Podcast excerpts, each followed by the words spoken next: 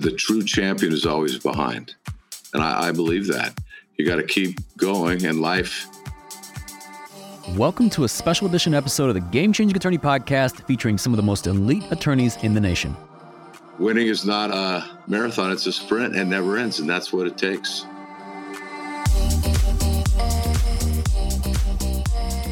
I'm Michael Mogill, founder and CEO of CRISP, the nation's number one law firm growth company.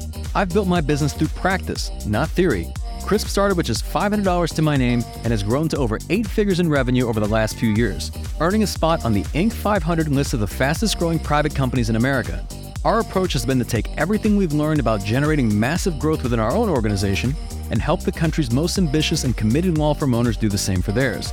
In each episode of this podcast, I sit down with innovative market leaders from the legal industry and beyond to learn from those who thrive in the face of adversity, challenge the status quo, and define what it means to be a true game changer. Today, we're looking back at our conversations with the founder of the Lanier Law Firm, Mark Lanier, renowned environmental attorney and best-selling author Robert Bilott, the founding partner of Panish and Boyle, Brian Panish, and legendary civil rights attorney Ben Crump.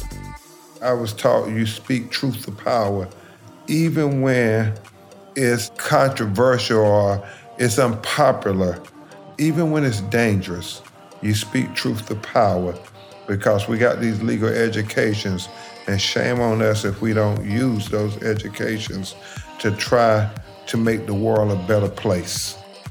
That's coming up on the Game Changing Attorney podcast.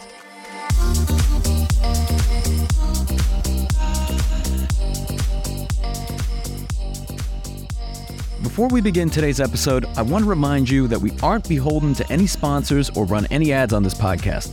This allows us to present all of our episodes raw and unfiltered. I'm not going to push any made to order meal services on you or try to save you any money on your car insurance. That being said, I have one small request. If you receive any value from this podcast, please give it a five star review. Pay the fee so we can keep this podcast free. To kick things off, we revisit the conversation I had with a man who needs no introduction. That's right, I'm talking about the one and only Mark Lanier.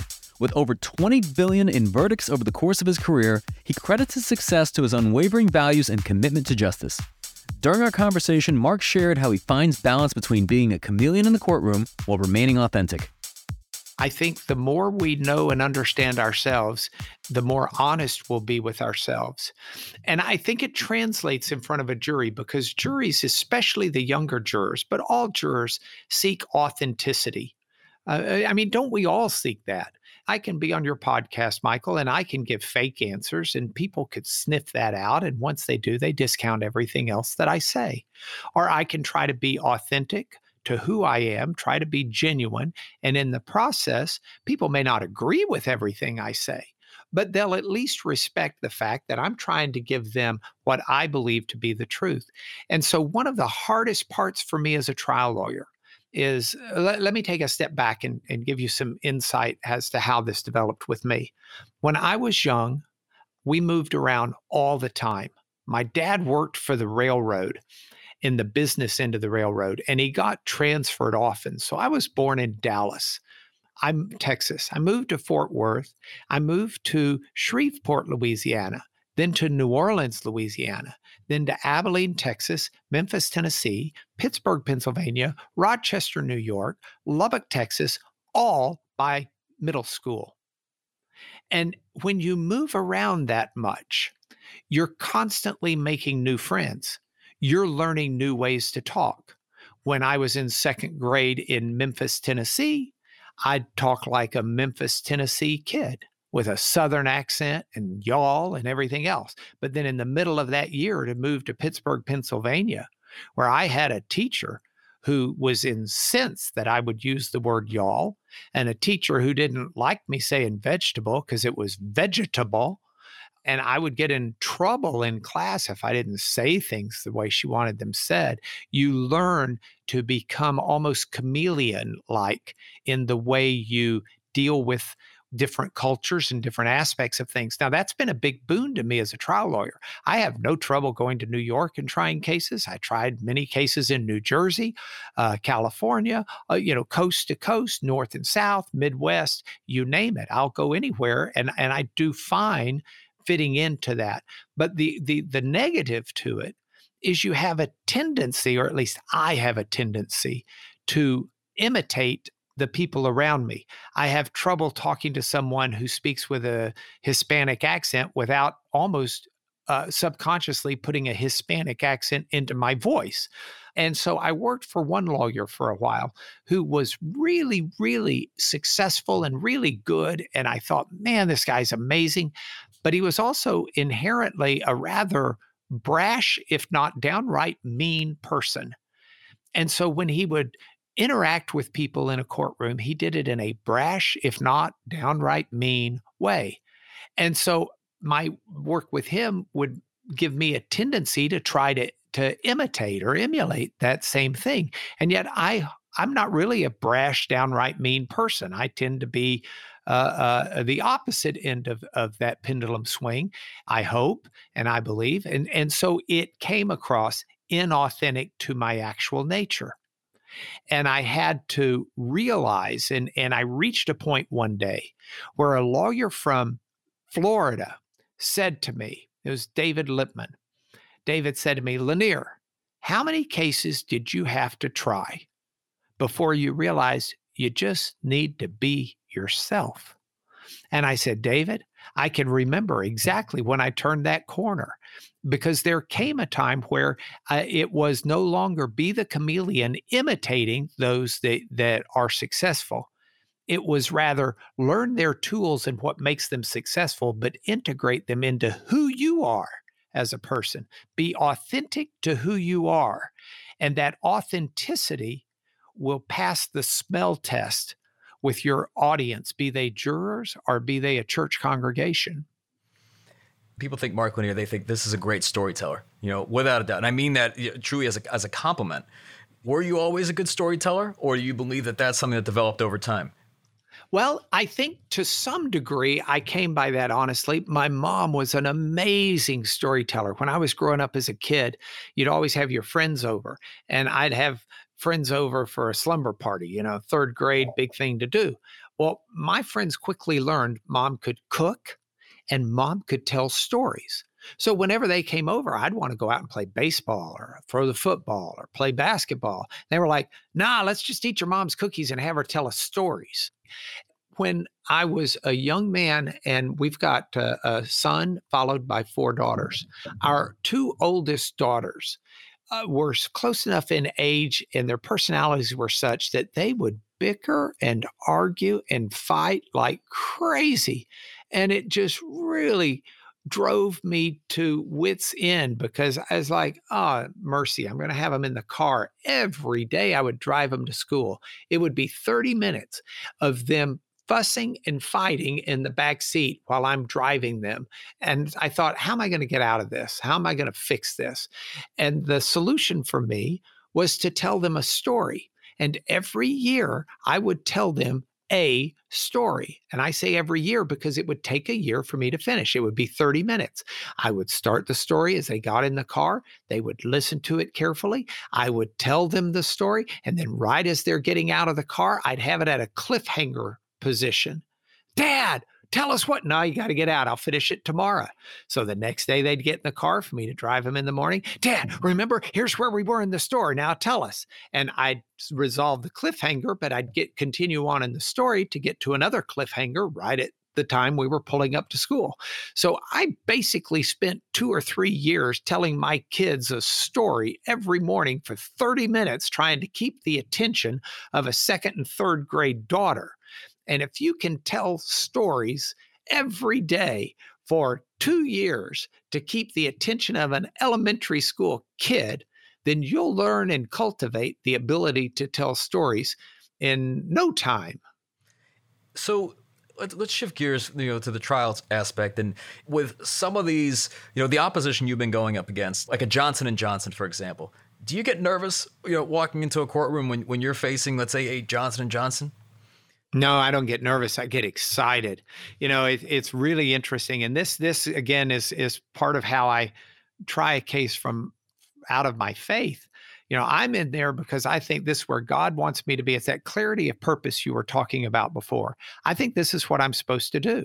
I think I'm in here you, you know, David wasn't nervous when he was picking up the stones and he was about to fight Goliath, even though Goliath was a giant that had frightened the rest of Israel. David's attitude mm-hmm. was, Who is this uncircumcised Philistine that he's going to taunt the armies of God? This guy's a fool.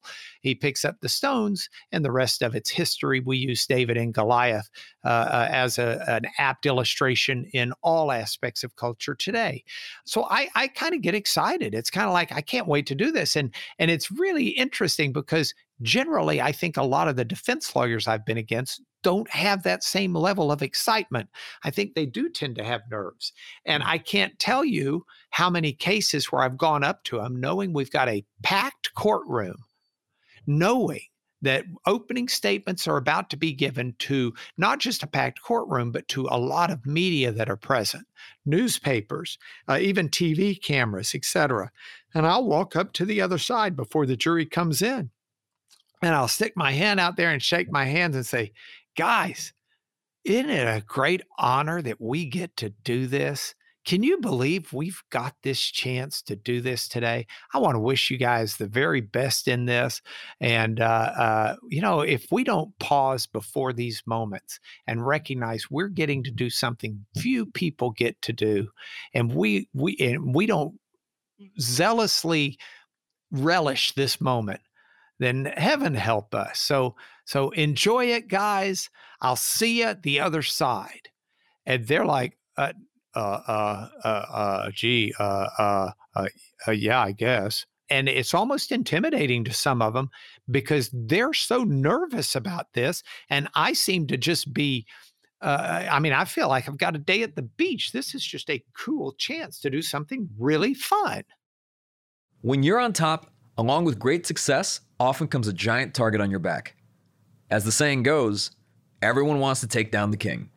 And many attorneys see winning in court against the great Mark Lanier as the ultimate achievement.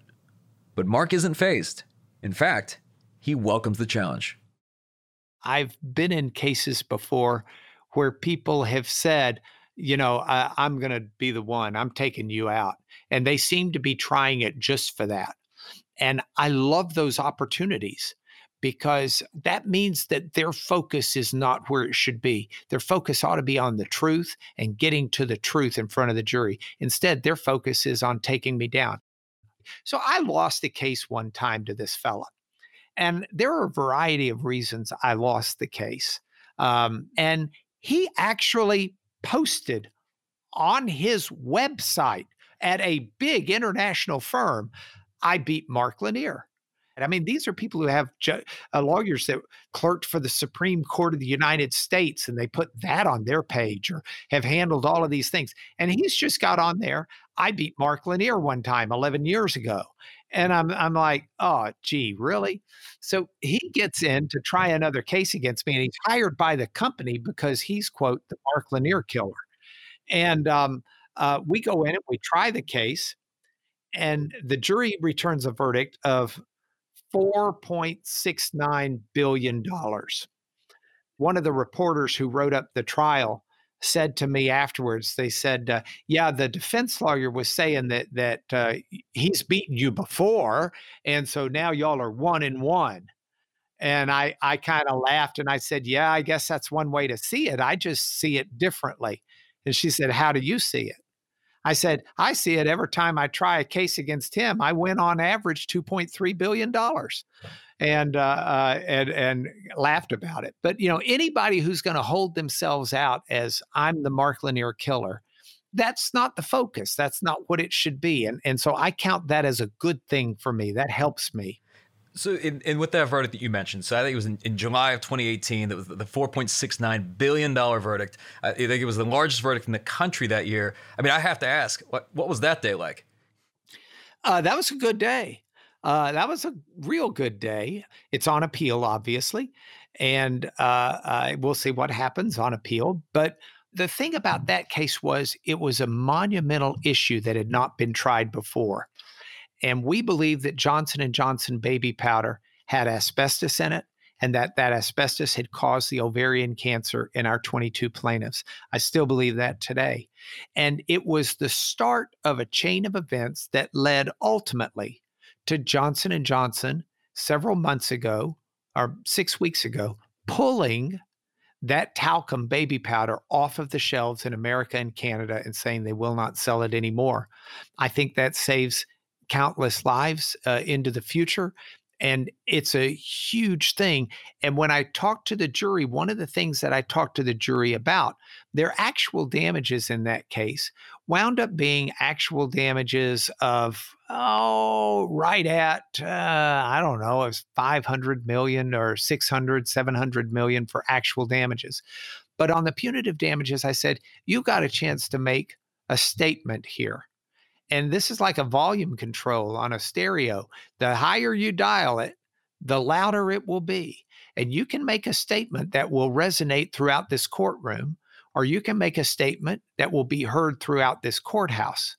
You can make a statement that all of St. Louis will hear. You can make a statement that all of Missouri can hear. Or you can choose right now, at this moment, you have the power to make a statement that will be heard throughout the United States of America and around the world. I said Johnson and Johnson doesn't have their stroke in here. They don't have their president in here. They don't have the chairman of the board in here.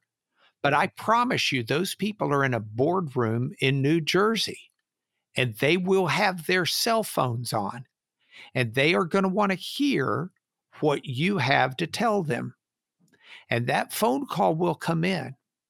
And if you write this small, there will be champagne corks popping in the boardroom at J&J. But if you write this correctly, they're going to set down their phones and say, "Oh my goodness, we cannot continue to do business this way. How do we change what we're about and become good corporate citizens?" That's the power you've got. And so when the jury came back, I was overjoyed and thrilled. First and foremost, because I had 22 women, uh, five or six of whom had already died. Since that point in time, three more have died from their cancer. I had these women who had had invested their heart and their soul and their life in trying to get justice on this. And it was a thrilling moment for them. I had a team who had worked so hard in this case. It was a thrilling moment for them. And then the jury had become so invested in it. It was a thrilling moment for them and a chance to finally, after months, get to talk to the jury where they could talk back and not just sit on the other side of the bar. So that was a that was a Kodak moment, if you will. That was that was a really special time for me. Next up, we're revisiting my conversation with Robert Bilott, renowned environmental attorney and best-selling author. His groundbreaking work, which inspired the Hollywood blockbuster Dark Waters and the documentary The Devil We Know, exposed the shocking truth behind one of the most notorious cases in class action history. As we revisit his epic journey, let's hear Robert's firsthand account on that fateful day, October 9th, 1998, when a phone call from Earl Tennant set in motion a battle against a corporate giant that would span two decades. You know, I had spent the first eight years or so of my career helping our corporate clients, doing a lot of work for big chemical companies all across the country at uh, Superfund cleanup sites. That was something that was uh, really taking up a lot of time in the early 90s. Uh, you know, there were companies that were being dragged into massive multi-million dollar cleanups all across the country under the Superfund law. And so a lot of, that's what I was doing uh, most of the days. We're helping our clients get permits to emit things into the air, into the water, into landfills. And then one day I was sitting in my office and I got a call, and this man on the other end of the line starts telling me all about cows dying on his property, and I need to help him. And frankly, I was about to hang up. I wasn't sure how this this gentleman got my name, why he was calling me. This is definitely not something you know that I did. Um, and it was at that point he said, "Well, I got your name from your grandmother." And so I really kind of paused and listened and tried to figure out why. Why was he getting my name from my grandma? What was the connection here? And what I uh, soon found out was that he was raising cows on property outside of Parkersburg, West Virginia. And that just so happened to be the town where my mom and her entire family had grown up. And my dad was in the military, so we moved around a lot, but we typically would come back to Parkersburg for family holidays, for birthdays. So I had spent a lot of time there. and really kind of saw it as one of my uh, hometowns, so to speak. So when I heard that this guy was calling from Parkersburg, I immediately understood that connection. And what he told me was he ha- was having this problem with his cows dying just dropping dead. And he had been trying to get lawyers there locally to talk to him, but was having all kinds of trouble. So he had been talking to his neighbor, who happened to have been on the phone with my grandmother that day. And the neighbor was longtime friends with my grandmother, who said, Hey, my grandson is an environmental lawyer up in Cincinnati. I'm sure he can help you. So that's that's how that connection came to be. And so when I heard that, I said, okay, you know, I'm happy to to listen to what your issue is, bring up whatever your whatever information you have. He claimed he had videotapes and photographs. I just need to needed to look at what he had. And once I saw that, I'd see the problem. So we invited him up. That was back uh, 22 years ago. I remember reading about this in the book and, and even seeing in the movie. And one of the things that still I, would love to ask you about is just like, given the type of law that you guys were practicing and the fact that it was corporate defense, I still would love to know how did you get your partners on board with this, with even taking on Earl's case? Well, you know, when we first sat down um, and, you know, the Tennants came to, into our offices back in 1998, it just so happened that the head of our environmental practice group was walking down the hall and saw this gentleman whose name was Mr. Tennant and his wife with their boxes. And I invited him in and said, Hey, Tom, you know, want to look at these videos? Maybe you can uh, help out with, with this issue. And he did. He came in and sat down. So I had the head of our environmental group looking at these videotapes and photographs with me. Um, and as we were looking at this, we thought, you know, hey, this is something we could help these folks out with. This is a landfill. This is something coming out of a landfill, some white foaming water. This is what I did every day. This, you know, I helped companies get permits to run landfills. And it seemed like a fairly straightforward case.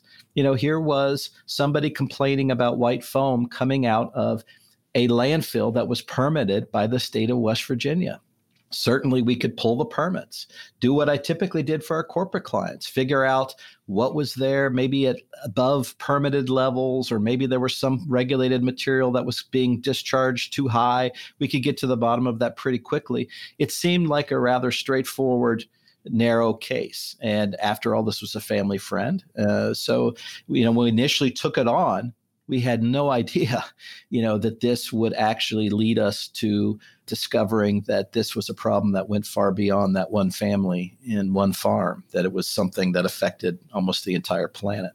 It seems confounding that something like this could happen. After all, isn't this the reason why the EPA exists? I wanted to hear Robert's take on the factors that allowed so many harmful chemicals to go unregulated for so long something I really try to spend some time exploring in the book, Exposure, you know, is how did this happen? How is it that you can have chemicals like this? And it's not just PFOA. Like you mentioned, PFOA is just one chemical in what we now know to be a huge class of these man made chemicals that all share this really odd and unique carbon fluorine bond. We call them now PFAS per and polyfluoroalkylated substances. There are hundreds, if not thousands, of these man made chemicals. PFOA is just one of them in that group. And unfortunately, that whole group has essentially escaped or been under the radar of regulators since they were first invented. And it's because these federal laws focusing on setting up rules for testing chemicals before they come out on the market those rules didn't come into play until after these chemicals were already out there and already being used. And this is one reason, for example, that folks pointed to this story in this chemical, PFOA, as one of the prime reasons why that federal law needed to be changed and revamped. And in 2016, there were finally changes made to try to beef up those rules. But it took a long time and it took years to get this story out for people to understand this is how this system really works. And there are thousands, if not tens of thousands, of chemicals out there that have escaped this entire regulatory process and I want to make sure that like the people listening really do appreciate because you know reading the book I, I, can tell you this 20 year battle the fact of like how long so many aspects of this case had taken the amount of work involved and so on. And in fact I think even two and a half years after meeting with Earl there was the famous letter right? The one in March uh, in 2001 when you guys you put together this famous letter. I think it weighed like you know each copy was like 12 pounds or so. But this was this is backing up Earl's theory right? That there was something in the water if you could speak to that Yeah, this was after we had spent a lot of time going through these internal documents from DuPont, and I started piecing together what the story about what was known that this chemical was as toxic as it was. It p- presented all these health threats, and then not realizing not only were there thousands of tons of this of sludge containing this chemical in the landfill that Mr. Tennant was complaining about, which helped us resolve that case for him once we figured that out. But we th- we then saw that the chemical was not just in the water these cows were drinking coming out of this landfill. It was in the public drinking water. And DuPont had known this going back into the early 1980s. They had been secretly testing the public water. And not only was it in the public water in West Virginia and Ohio on both sides of the river, it had been found in the general population's blood. And nobody really was understanding that. So, looking at all these, all this information, putting these documents together, we realized there was a massive public health threat going on that nobody really was even aware of. The regulators didn't seem to know that this chemical even existed, let alone that it was in water and blood all over the country. And the public certainly didn't know. So I I felt that we needed to make sure the public and the regulators and the scientific community were alerted to this threat. And that's why I put that letter together. And very naively at the time, thought once we send this letter that attaches all of this information, this was March 6th of 2001, that certainly the regulators would swoop in, set drinking water standards and guidelines. Yet here we are 20 years later, and that still hasn't happened. And again, that's why, as I try to point out in the book, and as you see in the film, this is why folks are now realizing we have major problems with this entire system in the way chemicals are regulated. That even when this information comes out and there's information available, look how difficult it is to get things actually regulated here in the United States. It's a, it's a major, major concern. And I recall, I think in 2004, there was a mediation where there was, you know, an initial settlement reached, but the idea was that there would be a science panel. I, would love to ask you, I mean, did, did, you know that this would lead to a seven year epidemiological study? You know, I think at the time, maybe even still, it's one of the largest ever done. But if you could speak to what the science panel was, the purpose of it, and what did they actually study?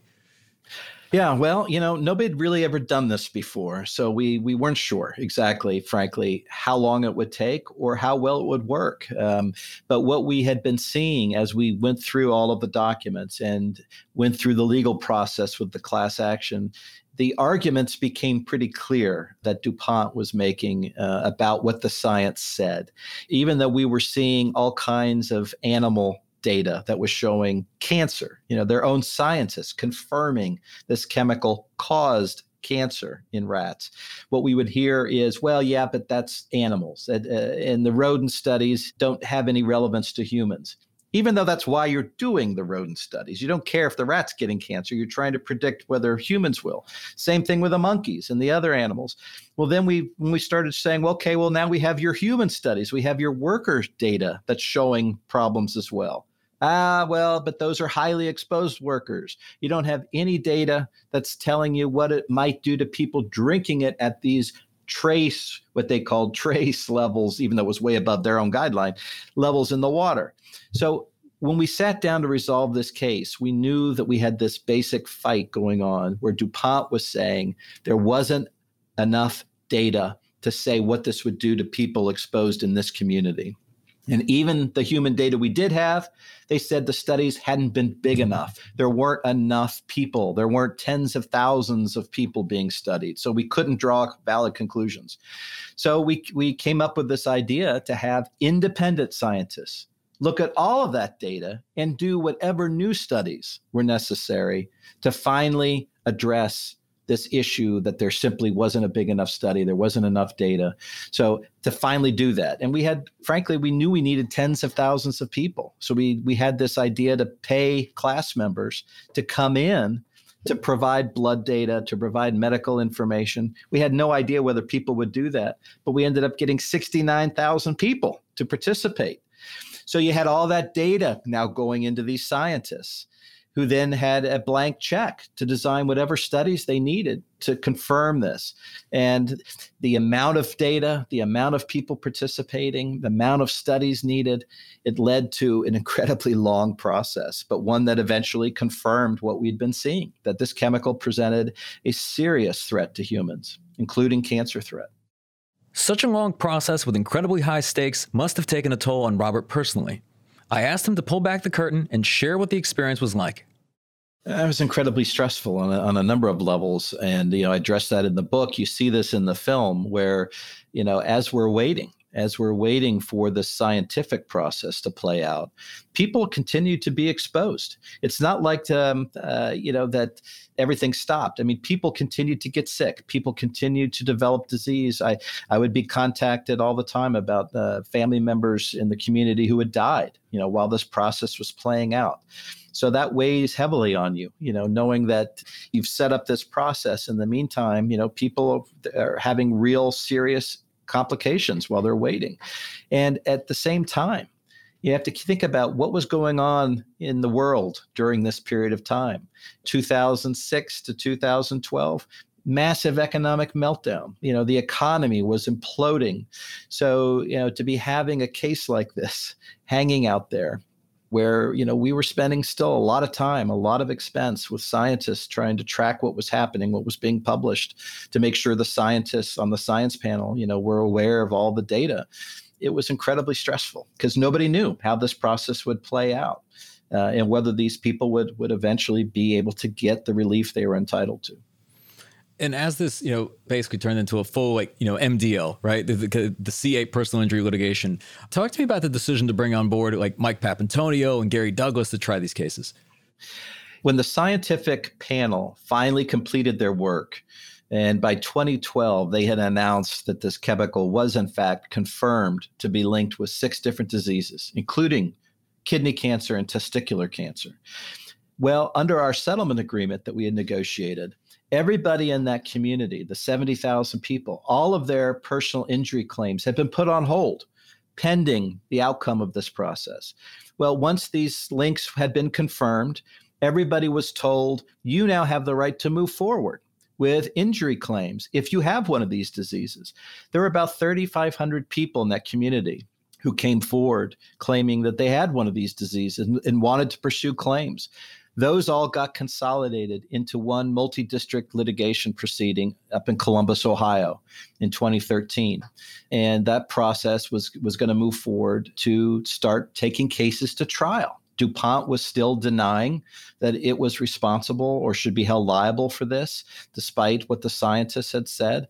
And at that point, we knew we needed the, some of the top trial lawyers in the country to be able to help us present this case to trial and get these cases worked up. And, you know, Mike, I had I had known Mike Papantonio from from earlier, and they were the best. And so we brought them in. Mike and uh, the Douglas and London firm came in as well. You know, some of the best folks that for handling and managing multi-district litigation proceedings, and did an absolutely fantastic job in getting these cases prepared and through trials, resulting in all verdicts for the plaintiffs in, in these first uh, three cases that went to trial.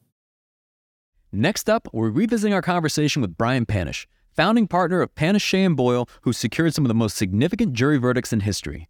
With over 500 verdicts and settlements exceeding $1 million, his achievements are nothing short of remarkable. But Brian's journey to the top was no overnight success.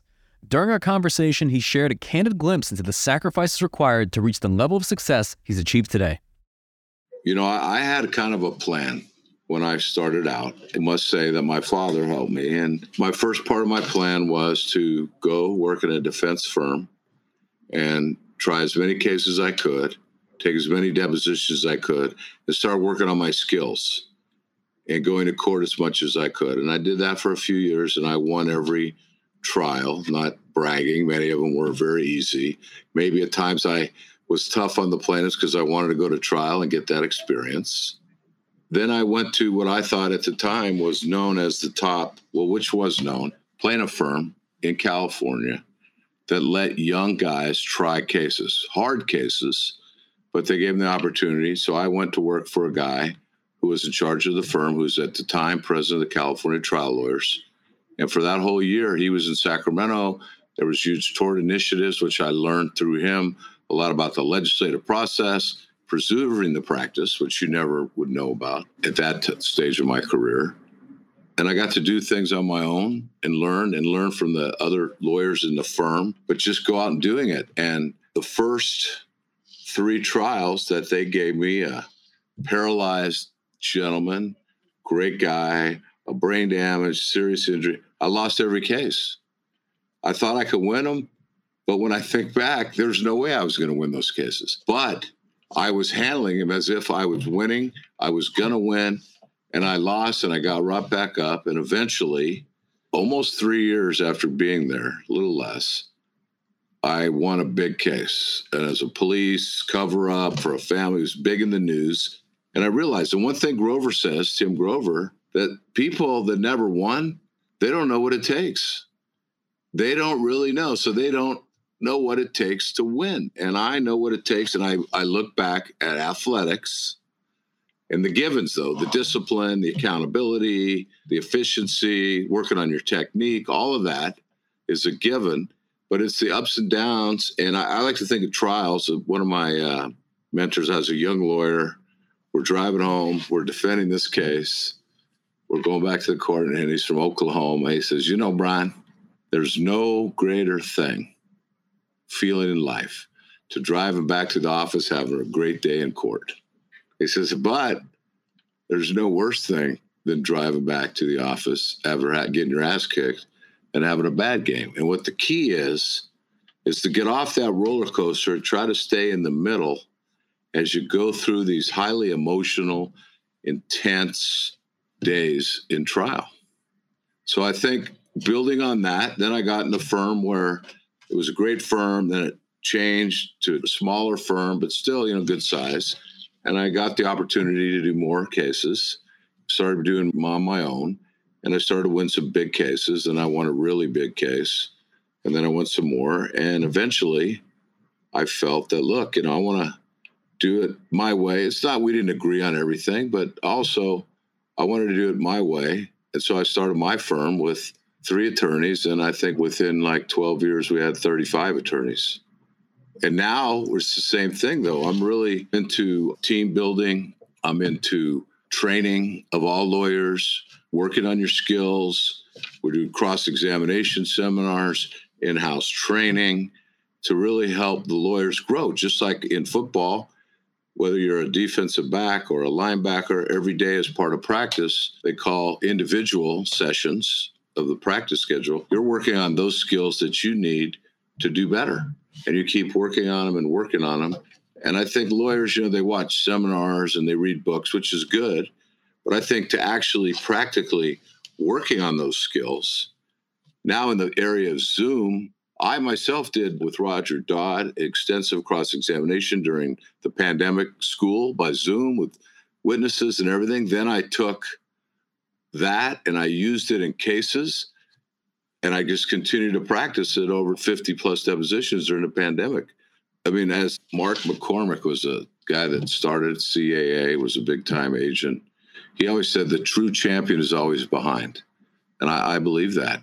You got to keep going, and life, a winning is not a marathon, it's a sprint and never ends. And that's what it takes what's really fascinating to me because I, I, know a lot of people, especially when they're just getting started, they've got that you know the Maslow's needs just to survive. But when you've reached a certain level of success, I think to you know to keep that fire burning, and, and I want to ask in particular, you know that landmark verdict that you had, four point nine billion dollar verdict against General Motors. I'm just curious, what was that day like, and then what happened right after that?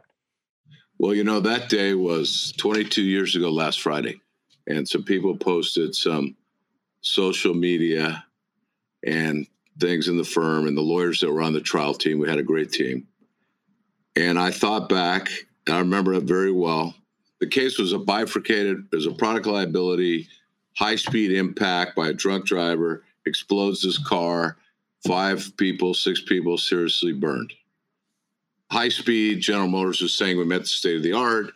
We had a lot of great discovery that had been done by other lawyers around the country that helped show that what we claim General Motors had conducted a cost benefit analysis and determined that the fix the cars would cost 859 and to fight the lawsuits would be cheaper so they'd rather just fight the lawsuits. And that was our claim. So we try the case. First phase jury comes back like july 5th for 109 million compensatory damages which at that day that was real money 109 million but they found 11 to 1 that they malice oppression or fraud so then we went into the punitive damage phase jury goes out jury comes back with this $4.9 billion verdict. I wasn't that shocked, I must say. But then the media just took off. We had a big press conference with all the jurors. It was national. At that time, CNN had headline news. Show you how news cycles are. Every 15 minutes, all you would see was me with this young, poor African American girl who had her arm burned off in her face just repeating and me saying things, you know, like we caught him red handed and profits over people. And it played all over the world until a week later when JFK crashed and it was wiped off the news. But after that, I started to have more recognition, doing more trials. And I, you know, I didn't stop with that verdict. It was great. We had to fight it. We ended up settling the case. Clients are doing fine. But that was just kind of the beginning for me. 20, that was 22 years ago last Friday.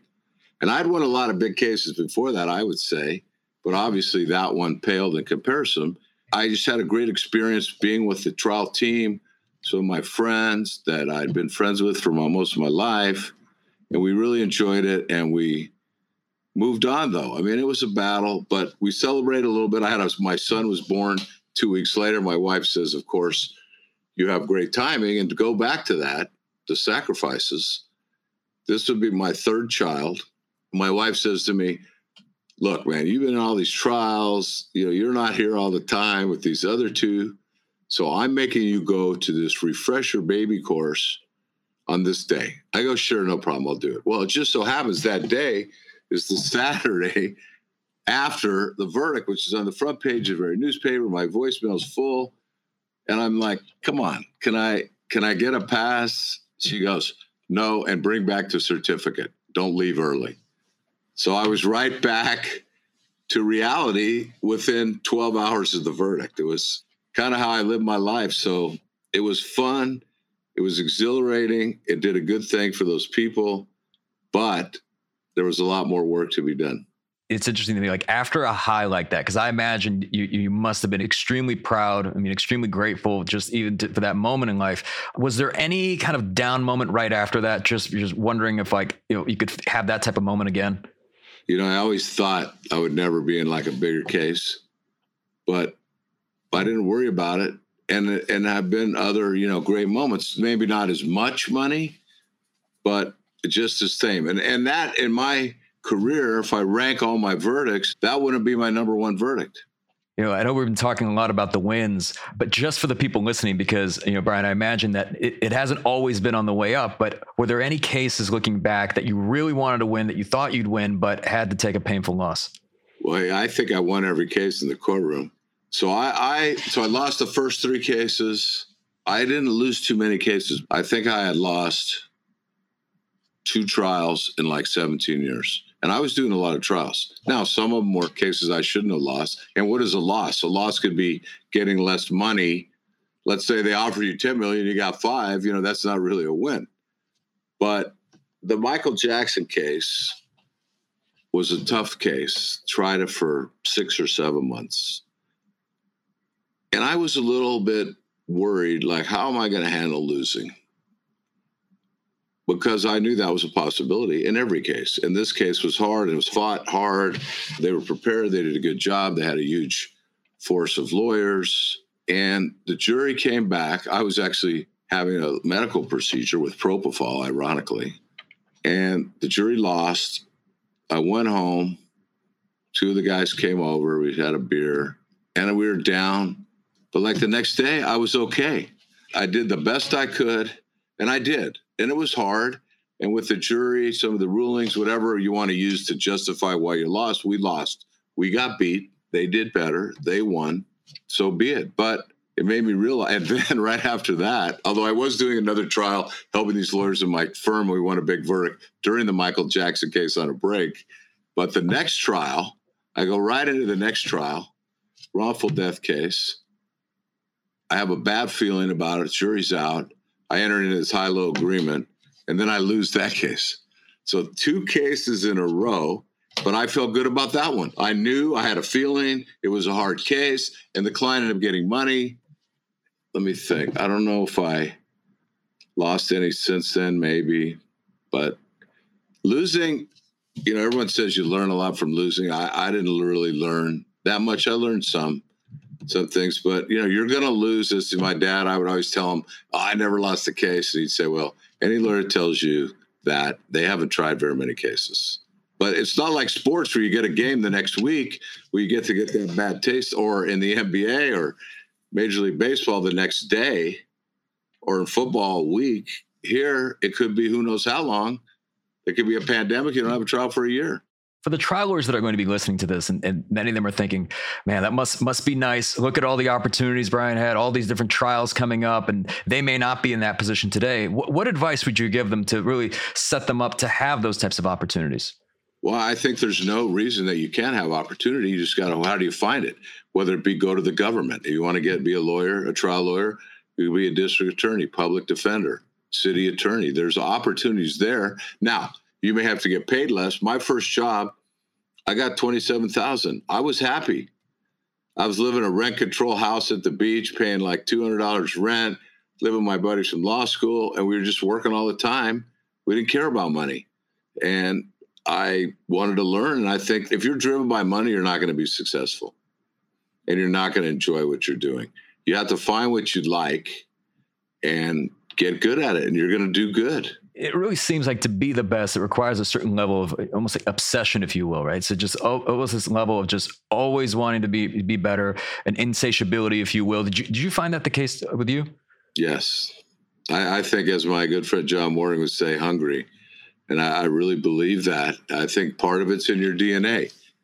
You know, whether you're really rich or really poor, if, if you really have that, I call it the competitiveness if you really have that desire, it doesn't matter. It's all about the passion. And when you're trying cases, the jurors know they can see it when you believe it and you're asking for a lot of money and they can see you believe it and you've established this credibility, you had a lot better chance to get there.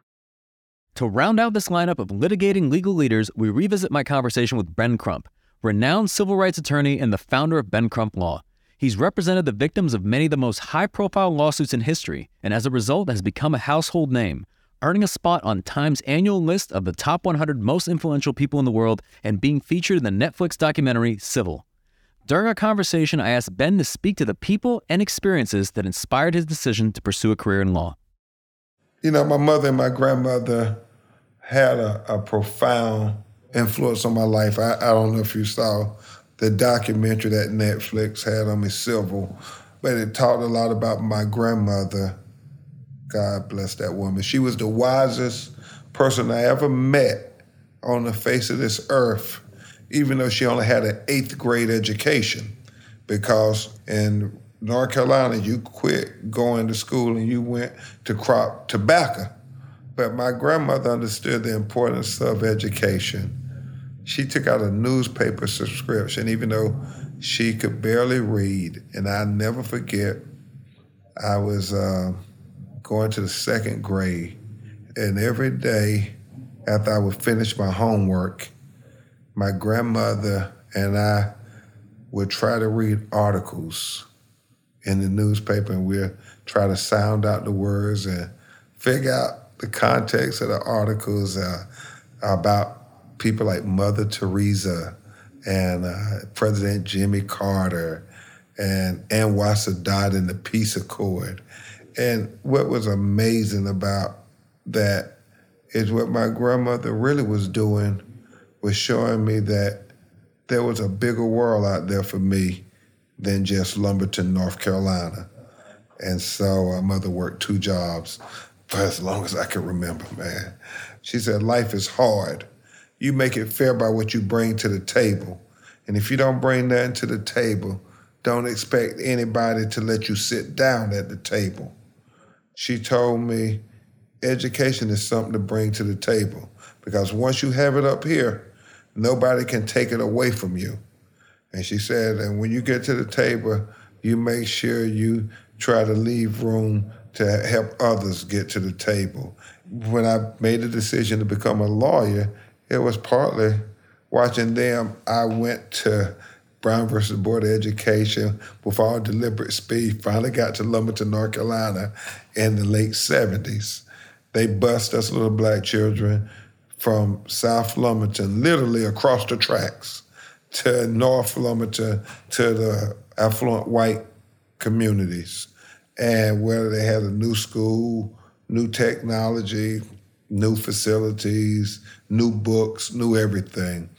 And so I remember coming back home one day from school, crossed the tracks, and I, I just observed our neighborhood. You know, you had all the dilapidated buildings.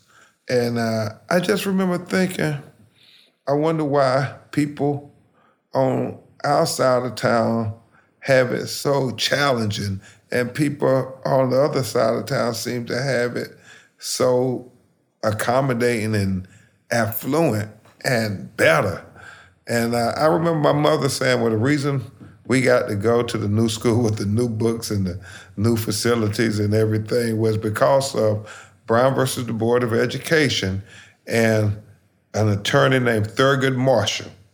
And I decided right then at nine years old, when I grow up, I'm going to become an attorney like Thurgood Marshall and fight to make a better situation for people who live in my community, for people who look like me, to have equal opportunity, a better opportunity at the American dream.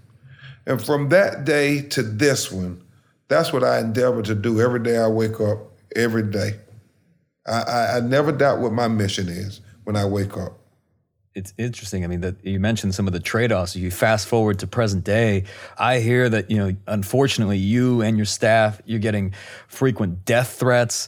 You've got critics. I mean, there's all sorts of challenges you have to deal with on a day-to-day basis. You talk about this in the documentary in Civil that there's critics that say you play the race card for profit. Some say the single most destructive force in America. I mean, it's just amazing. Like, do you ever think like just from where you came from, what your life was, the work you're doing today, to hear these sort of things and now to deal with these types of challenges? Challenges. I mean, what's that like for you? I try not to think about it much because I know what my objective is. God blessed me with this influence for a reason, and I have to use it to help those who have no influence, who have no voice. Fox News said that I'm the most dangerous man in America. And I scratched my head. I said, wow, all I'm trying to do is help black people get equality. What's so dangerous about that?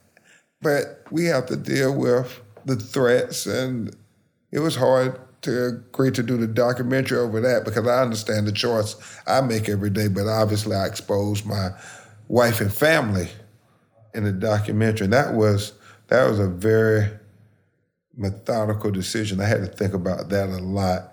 I did it essentially because I understood the global bullhorn that Netflix has, you know, almost 300 million people, 300 million homes to be able to speak truth to power is why I did it. But it, it does come with some risk uh, because people do sick things. Uh, right now, I'm representing eight of the 10 families who lost their loved ones to a young white supremacist who went in to Buffalo, New York, drove three hours from his own home to come to a black community and kill all those innocent people in that supermarket.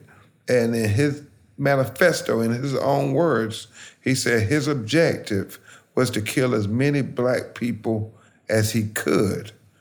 And so I, I don't take the death threats for granted. Uh, we don't take them lightly at the Ben Crump Law Firm, but we are unafraid in what we do. And if, God forbid, something were to happen, I, I think there could be no more nobler way to sacrifice your life for than fighting for the future of your children. They are worth the fight. They are worth the fight. And so I get it. Uh, my heroes, uh, Thurgood, life was in constant peril. I mean, I may have it hard, but you know, he had to move every night. He when he came to town, all the black people would be excited and happy saying Thurgood is coming. And I get that because, you know, when I decide to take a case, all the black people get happy. But then you also have these, you know, white supremacist people like with Thurgood, the Ku Klux Klan knew he was coming to town and they were preparing to kill him, literally. And so every night when they found out where he stayed, there were crosses burning outside and so forth, and he would have to move in uh, the dark of night just to survive. But he kept showing up. And what an example for us lawyers, uh, whether black, white, brown, it doesn't matter. You show up for right. I, I was taught you speak truth to power, even when it's uh, controversial or it's unpopular, even when it's dangerous you speak truth to power. Because we got these legal educations, and shame on us if we don't use those educations to try to make the world a better place and for the people who are listening to this podcast, whether it's other trial lawyers, their teams, and you know, and beyond, I believe that the majority, if not all, will agree with you, and they want to do more. How do they contribute to this? Because I, I imagine when you see a, a, black square on Instagram, I, I don't know how much that's doing. What do you recommend someone does if they they're on the side, they don't like the police brutality, they they want to not just raise awareness for it, but they want to drive real change? Yeah, you know, Michael, it's like Dr. King said we all have a role to play in this struggle for equality and justice. And everybody doesn't have to be on the front lines with me and Reverend Al and the Black Lives Matter activists. We all have a role to play. It's trying to do something to make a difference in your community, to take on a mentee, somebody who is totally opposite from you, somebody who it has been written off by society to take them on as a, a mentee and try to help them be able to achieve the American dream. And, and, to the trial lawyers, you know, you can support scholarship funds to try to make the profession be more diverse. I, I have at the St. Thomas University College of Law, we have the Ben Crump uh, Social Justice Center where we are focused on giving scholarships to people who will commit to do civil rights work for 10 years after they graduate. And even though you might not do it, contribute to the scholarship fund. And so we have a lot of young people who want to do this type of work and no it doesn't pay as much and all this stuff as you know a lot of my trial lawyer lawyer brethrens but we can do good and do well at the same time. And so uh, help those young people be able to get through law school to do this civil rights work, to fight for wrongfully convicted people, to fight for people who are being overcharged and overconvicted. Fight for people in these communities that are being exposed to environmental racism on a regular basis. Because the other thing, you can help your business too. Now, I can help your law practice too. I think of these mass torts and such. The people who are often affected the most are marginalized people of color, minority communities. And so when they see you doing these cases of uh, human and civil rights, they say, hey, I remember that person. We should go to them. We send all the advertisements for Camp Lejeune and talcum powder, but we remember this law firm in our community, they uh, help represent us. And so it matters. Everybody has a role to play. Just try to do something. Do what Dr. King said in the letter from the Birmingham jail. He, he talked about you can't call yourself a moral person and see evil and look the other way. You know, neutrality in the face of evil is a choice. And for those listening that, let's say they're maybe in an early part of their career, in their legal career, they just started their firm. But today, you're a national firm. From what I recall, you're getting hundreds, if not thousands, of calls a day today. But that was not always the case. And I remember watching in the documentary that you and Daryl used to call yourself rent lawyers, if you could speak to that. Yeah, Michael. You know, we all have a start. And hopefully, for the young lawyers listening, it's not where you start, it's where you finish. We did rent law, man. We did anything that would help us pay the rent. And a lot of times that meant doing criminal law. And we got real good at it, gave us real good trial skills, which are very beneficial today as we take on some of the largest corporations in the world. And so never ever think, oh, it's just a little criminal case or it's, it's just a little car accident case. No, this is the case that's going to help you sharpen your skills to the point where you become habitual. And so you develop healthy habits. So every time you go in a courtroom, you made sure that your axe was very sharp that morning and that you were prepared for the battle when you go in that courtroom. That's what today is about as a young lawyer. You are everything you do is going to accumulate to something to help you for some controversy, some trial, some case that you're going to have 20 years from now. And you're going to think back to that moment today and say, I'm glad I went through that journey because the real victory is in the journey. And I know people say, well, that's easy for you to say once you've made it. But the real victory is in the journey. One of my greatest uh, heroes, Frederick Douglass, the great Negro abolitionist, he said, without struggle, there could be no progress. And you think about that just on its own, it's profound. But when you think about it, even in a scientific context, for an engine to move, there has to be friction. There has to be some struggle to get progress. And so, what you're going through only is helping you to progress in life. I want to give a huge thank you to every guest who's joined me so far this year on the Game Changing Attorney podcast. And I want to thank you for listening to this podcast and for your commitment to learning and growing as a leader.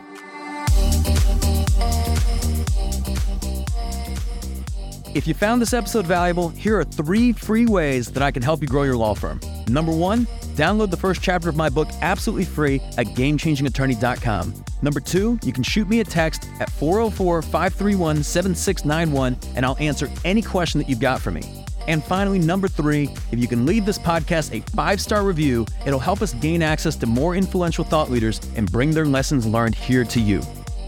For more information on this episode, see the show notes in your podcast app or visit gamechangingattorney.com.